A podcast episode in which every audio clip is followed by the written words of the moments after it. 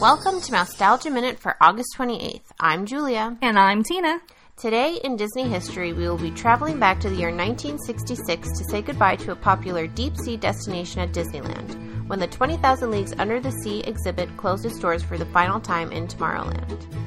Mere weeks after Disneyland opened in 1955, Walt Disney and his Imagineers were still rushing to fill some of the park's vacant spaces.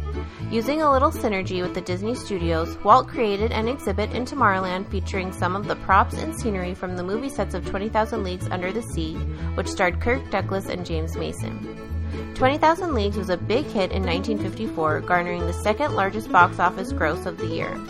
Capitalizing on this popularity, the Imagineers created an immersive display dedicated to the movie inside of Disneyland. The exhibit was an extraordinary display of movie magic. Guests would pay a dime for entry and then inspect an 11 foot long model of Captain Nemo's Nautilus before moving into the movie sets.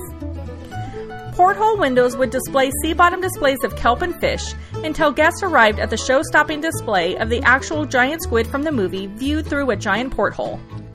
Other objects viewed throughout the exhibit included Captain Nemo's chaise lounge and his pipe organ, both of which were used during the filming of the movie.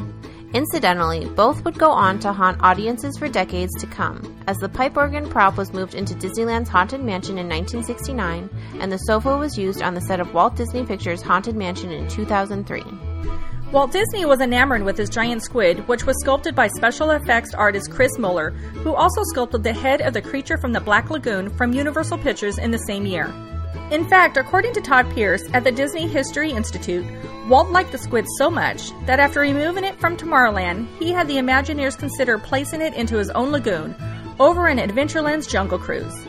However, props built for filming just don't have the rigorous structure needed for daily use in a theme park, so the idea was sent to Davy Jones's locker, and the squid left Disneyland for good after the attraction closed on this day in 1966.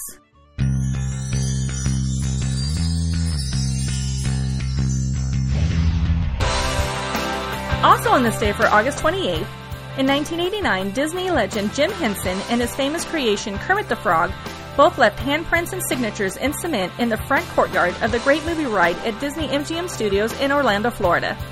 Now it's time to say goodbye, so for Mousetalgia Minute, I'm Julia. And I'm Tina, and we'll see you real soon. To contact Mousetalgia Minute, email minute at mousetalgia.com. Some music files provided by FBBTS.com.